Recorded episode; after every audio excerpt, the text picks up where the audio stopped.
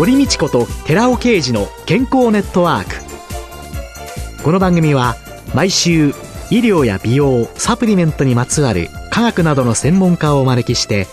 私たちの健康のために役に立つお話を伺う健康生活応援番組です。包摂体サプリメントと MGO マヌカハニーで健康な毎日をお届けするコサナの提供でお送りします。ここでコサナから美容と健康のための無料セミナーのお知らせです来る10月31日火曜日午後5時より東京日本橋のコサナ東京本社にて美容と健康を科学するコサナのセミナーマヌカとオリゴの最新情報を開催いたします。講師は番組パーソナリティで神戸大学医学部客員教授の寺尾啓治社長。参加費は無料です。参加ご希望の方は東京03 6262-1512までお電話でお申し込みください。コサナから美容と健康のための無料セミナーのお知らせでした。こんにちは、堀道子です。今月は洋菓子研究家の木村幸子さんをゲストに迎えて、蜂蜜と健康テーマにお送りします。毎日が幸せになる蜂蜜生活という本をお出しになっていらっしゃいます。今月はその木村さんにお話を伺っていきます。よろしくお願いします。よろしくお願いいたします。まず本当に一般の方でね、健康にはいいんだけど、値段が高くて、高カロリーっていうのをね、まあこの5本で最初に木村さん、はい、いや、違いますよっていう 否定されてるわけですけれども。ですよ。もうこの本をまさに作ろうと思ったきっかけが最初のそのテーマだったんですよ。やっぱり周りで蜂蜜っていうとどういうイメージがありますかっていうと甘くて高い。カロリー高そう、太りそうっていうイメージが強いんですよね。なんか体には良さそうって分かってる方多いんですけど、で、実際、ちっちゃい頃から皆さん見てると思うんですけれど、使い方がわからない。パンにかけたらいいのかなぐらいな、そういうイメージの方が多いと思うんですよね。そうね。ヨーグルトにかけるか、パンにかけるか。そうですよね。それ以外ないわよねって。そうなんです。だからずっとあるものなのに、意外と知らない、うん、実は。っていう、うん、そこをちょっと払拭したいなと思って、うん、この本を作ったんですけど、実際蜂蜜のカロリーっていうのは、砂糖 100g のカロリーが約384キロカロリーって言われてるんですけど、はい、同じ蜂蜜だと 100g のカロリーは294キロカロリーでちょっと少ないんですよね。そうするとなんか100近くそうなんです。低いです。で、しかも甘味度、甘さの度合いっていうのは砂糖のより高いんですよ。同じグラムを食べても甘く感じるんですよね。だから減らせるんですよ。じゃあ、その100グラムお砂糖を使うところだったら、はい、蜂蜜だったら、例えばどの半分ぐらいに減らせるんですね。50グラムぐらいはい。半分ぐらいに減らせるんですよ。そうしたらカロリーも、同じだとしても半分。だから、使い方をもうちょっと知っていただいたら、栄養価も高いですし、うん、あと、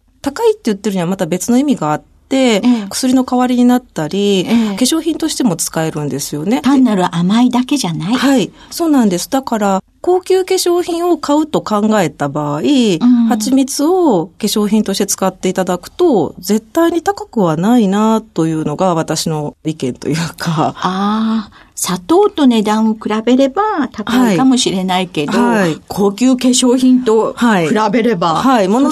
すごく安いですよね。はい、はい、なので、蜂蜜一本持っていれば、いろんなことに使えるし、決して総合的に生活をするっていう面で考えてみると、高くないなーっていうのを皆さんに知っていただきたいなと思って。ねじゃあ今月は単なるね、トーストにかけたり、ヨーグルトにかけたりしてるだけの人に、はい、蜂蜜の生活の中での活用術っていう、そうなんです。はい。食べることも含め、はい、いろいろご紹介できたらなと思っております。まずは、蜂蜜、甘み以外に、どんな栄養が入ってるんでしょうか？栄養素自体は約300ぐらいって言われてるのも、大体それが分かってるみたいなんですけれど、主にビタミンとか、ミネラル、あと抗酸化物質とかカルシウムですよね。で、タンパク質なんかも含め、かなりのいろんな栄養素が含まれています。まあ糖質が主なんですけれど、そういう意味では、普段栄養が偏ってる方なんかは、一口蜂蜜を召し上がってもらうだけでも、いろいろな栄養素が微量になりますけど、取れるんですよね。なので、習慣にしてちょっと召し上がっていただきたいなっていうのもあります。そっか、そのビタミンとかミネラルとか、まあ、タンパク質、それ以外にも抗酸化物質とか、はい、そういうのをまあ身近に活用するにあたってですね、はい。やっぱり本当にかけるぐらいしかね、ない人たちに対してですね、料理っていうはい。のに対して、これを活用すると、どういうお得感とか、はい。どういうメリット、蜂蜜を使うことによってメリットがあるんでしょうまずお砂糖の代わりになるのは多分すぐにわかるかと思うんですけれど、え。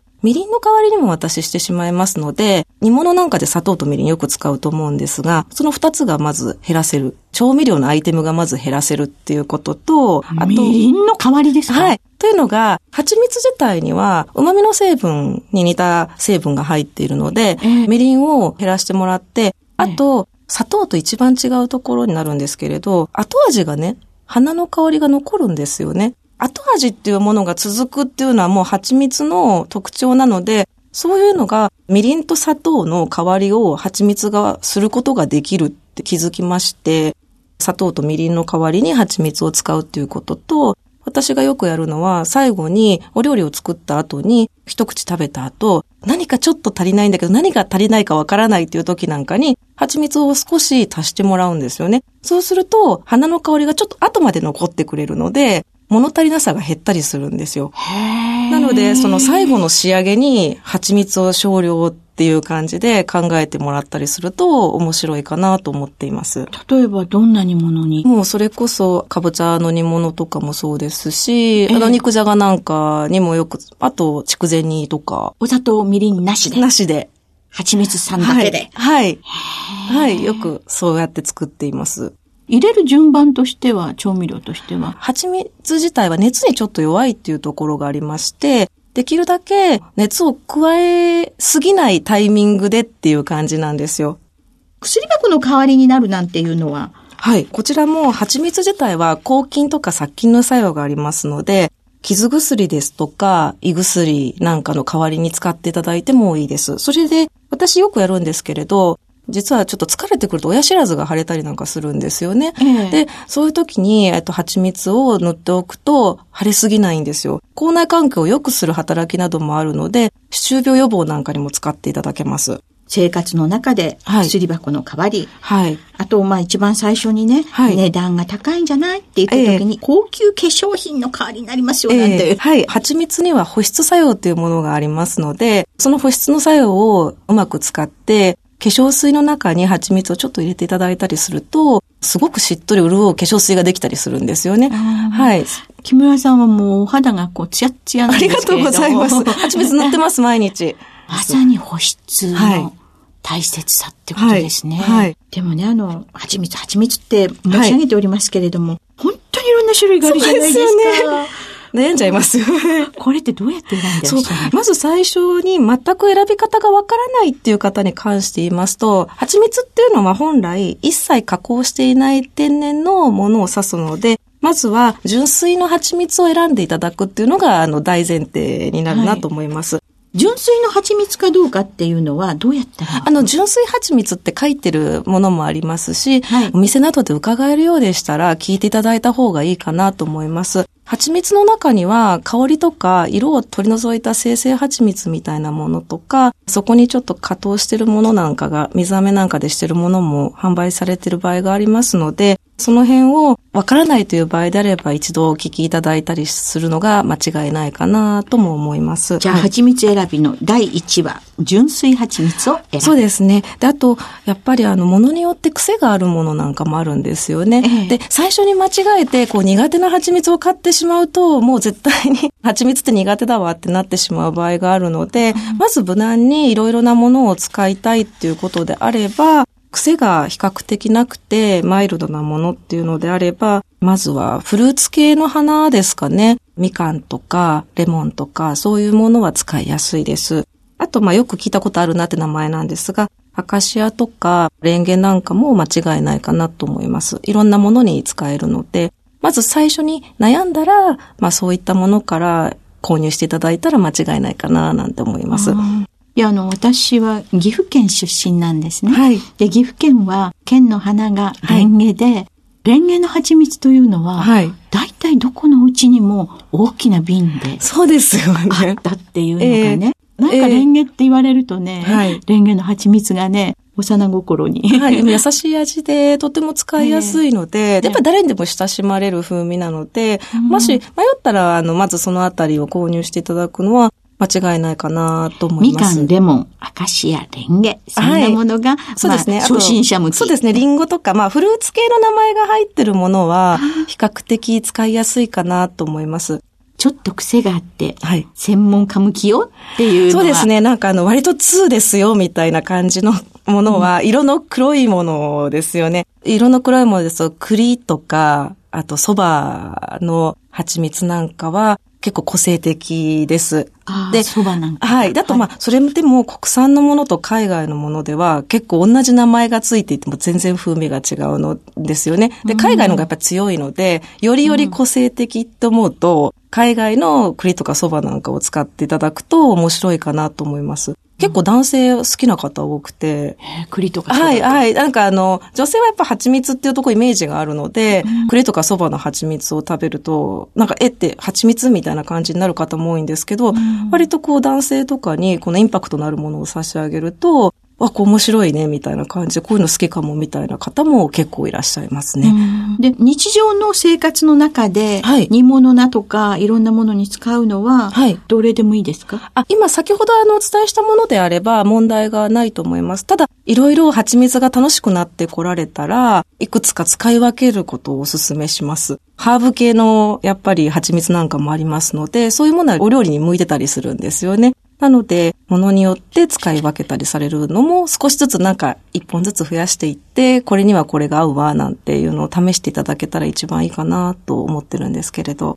木村さんが割とレパートリーこうあった中で、お使いになるお気に入りの蜂蜜というのは何種類ぐらいあるんですか、はい、実は私、蜂蜜棚と冷蔵庫に蜂蜜をいろいろ入れていて、多分100本近く持っているんですよ。100本。はい。同じ、例えば、ユーカリでも国産と海外とか、で、海外でもいろんな地区で取れたものとかでも全然味が違うんですよね。で、まあ、もともとその使い分けるのが大好きなので、これにはこれが合うわ、みたいな。とか、あとお肌に塗るのも、ふっくらさせるものと美白効果があるものっていうのがなんかちょっと試してみるとちょっと違ったりするんですよね。今、あの、冷蔵庫という言葉が出たんですけれども、はい、蜂蜜って冷蔵庫に入れておくあ、いえ、本来は常温で置いていただいていいんですけれど、もともと、あの、結晶化して販売されている蜂蜜なんかがあるんですよね。真夏の暑い時になってくると、せっかくクリーム状みたいな蜂蜜になってるものが、分かれてきちゃうんですよ。で、それが嫌で、そのままクリーム状として食べられるように 冷蔵庫に保管しています。別に常温に置いといても構わないんだけれども、はい、ものによっては冷蔵庫に。そうなんです。はい。蜂蜜の種類とか、はい、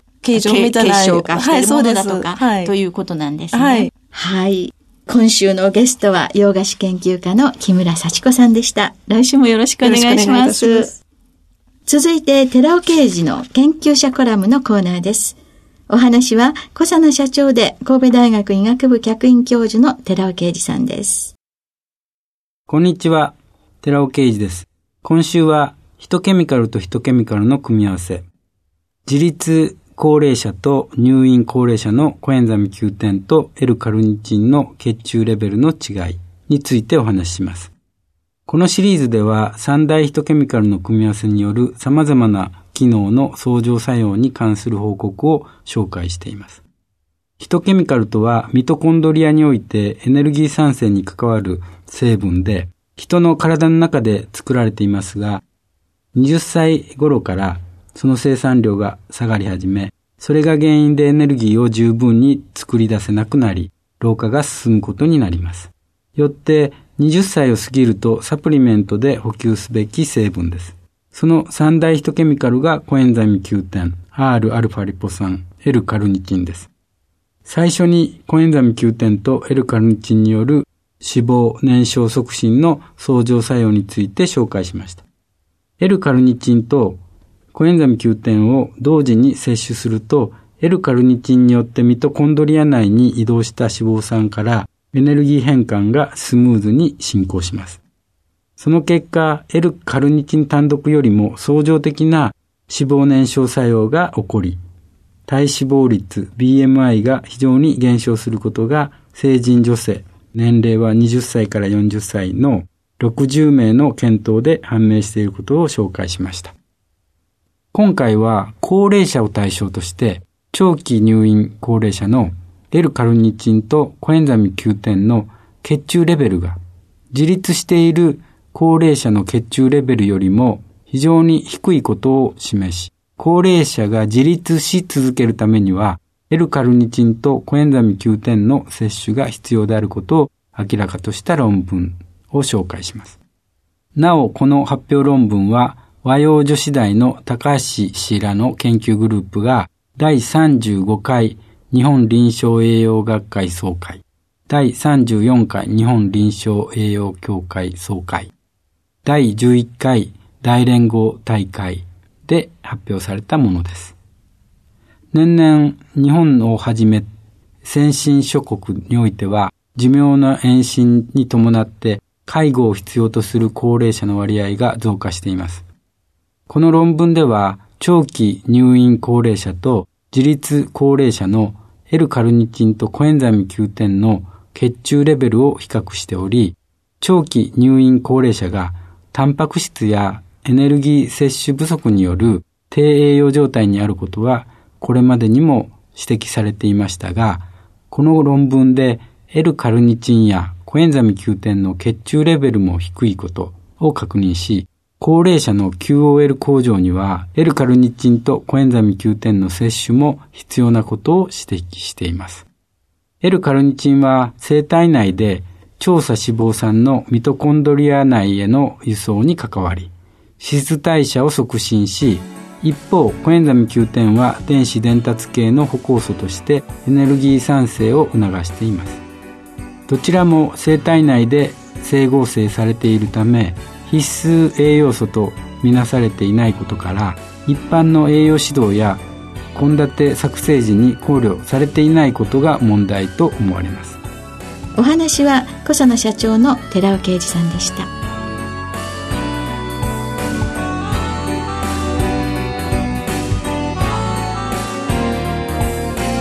ここで小佐奈から番組お聞きの皆さんにプレゼントのお知らせです。優れた抗菌作用を持つ有効成分食物メチルグリオキサールを 1kg 中に 400mg 以上含むマヌカハニー MGO400 プラスにニュージーランドで栽培された無農薬の大麦若葉を配合したコサナのマヌカハニー青汁を番組お聞きの10名様にプレゼントします。ご希望の方は番組サイトの応募フォームからご応募ください。コサナのマヌカハニー青汁プレゼントのお知らせでした。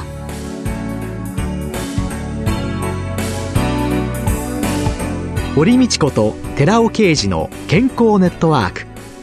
この番組は包摂体サプリメントと MGO マヌカハニーで健康な毎日をお届けする「コサナの提供」でお送りしました。